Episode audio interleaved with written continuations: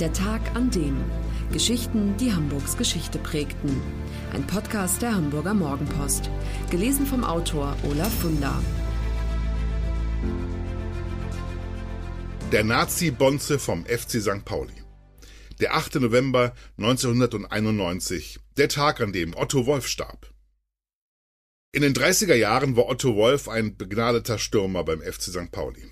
Seine Position rechts außen was sich allerdings nicht aufs Fußballfeld beschränkte. Wolf stieg zu einem der mächtigsten Nazis der Stadt auf, brachte es zum SS-Standartenführer. Als er am 8. November 1991 starb, erschien in der FC St. Pauli Vereinszeitung ein Nachruf, in dem von seiner dunklen Vergangenheit allerdings nicht die Rede war. Große Verdienste habe sich Wolf erworben, hieße stattdessen, er habe während des Krieges in exponierter Stellung für unser Land, für unsere braun-weißen Farben segensreich gewirkt. So wörtlich. Der FC St. Pauli heute, kein Fußball den Faschisten und kein Mensch ist illegal, prangt es in großen Lettern im Millantor-Stadion. Viele Zeitgenossen sind gerade deshalb St. Pauli-Anhänger, weil der Verein als links gilt, weil Rechtsextremisten dort keinen Platz haben. Manche glauben sogar, das sei immer schon so gewesen, sagt Historiker Christoph Nagel, Vorstandsmitglied des FC St. Pauli Museums. Ein Irrtum. Inzwischen hat der Verein seine Vergangenheit aufgearbeitet. In der Ausstellung Fußball in Trümmern, der FC St. Pauli im Dritten Reich, legte das FC St. Pauli Museum schonungslos die Abgründe der Vereinsgeschichte offen. Der Verein hat seine Wurzeln nicht, wie viele dachten, in der linken Arbeitersportbewegung, so Christoph Nagel, der die Ausstellung kuratierte. Er ist hervorgegangen aus der Turnerbewegung der Kaiserzeit und die hatte ausgeprägt konservative bis nationalistische Züge. Der FC St. Pauli der Jahre 1933 bis 1945 war also keine Vereinigung von Widerstandskämpfern, sondern ein Club von Mitläufern, die sich geschickt mit den Machthabern arrangierten so wie die meisten anderen Vereine auch. Und es gab auch richtige Nazis, wie Otto Wolf. Er spielte von 1925 bis 1935 und noch einmal 1939-40 in der ersten Mannschaft. Sein größter sportlicher Triumph der Aufstieg in die norddeutsche Oberliga 1930. Im selben Jahr trat er der NSDAP bei und begann bald darauf im Verein die Strippen zu ziehen. Als 1931 die Wahl eines neuen Vereinspräsidenten anstand, setzte Wolf seinen Mann durch, Wilhelm Koch, der später ebenfalls der NSDAP beitrat. Bis 1999 war das Millantor-Stadion übrigens nach diesem Mann benannt. Koch soll nie Nazi-Reden geschwungen, im Verein keine Parteiabzeichen getragen haben, sagen Zeitzeugen. Dafür aber liegt über seinen Wahlhelfer Wolf umso mehr Belastendes vor. Der einstige Hamburger Kultursenator Hans Harder Biermann Rathjen, FDP, bezeichnete Wolf als brutalsten Schergen des absoluten Antisemitismus in der Wirtschaft. Wolf, der von sich behauptete, er könne an der Form der Ohren sehen, ob jemand Jude sei oder nicht, machte im Dritten Reich eine atemberaubende Karriere.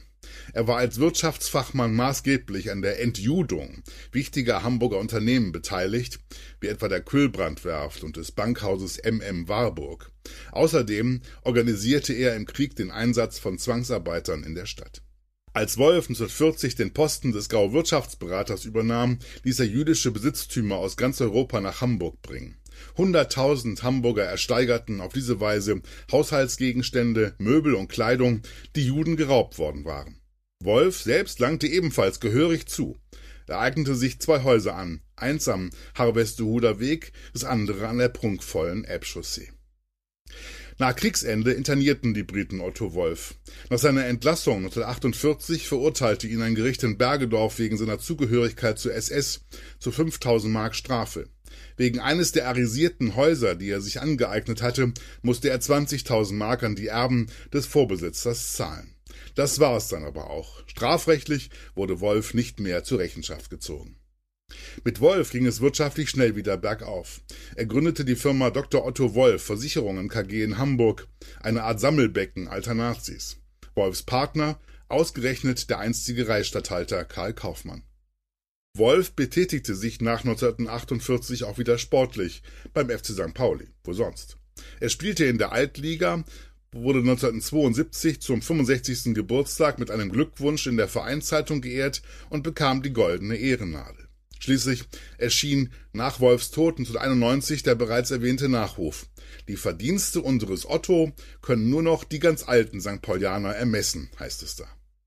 Nein, der FC St. Pauli sei weiß Gott nicht immer links gewesen, so das Resümee, das Christoph Nagel zieht. Auch in den ersten Jahrzehnten nach dem Krieg konnte davon nicht die Rede sein. Reichskriegsflaggen in den Fanblöcken, Affenrufe gegen schwarze Fußballer, das gab es bis in die frühen 90er Jahre auch beim Kiezverein.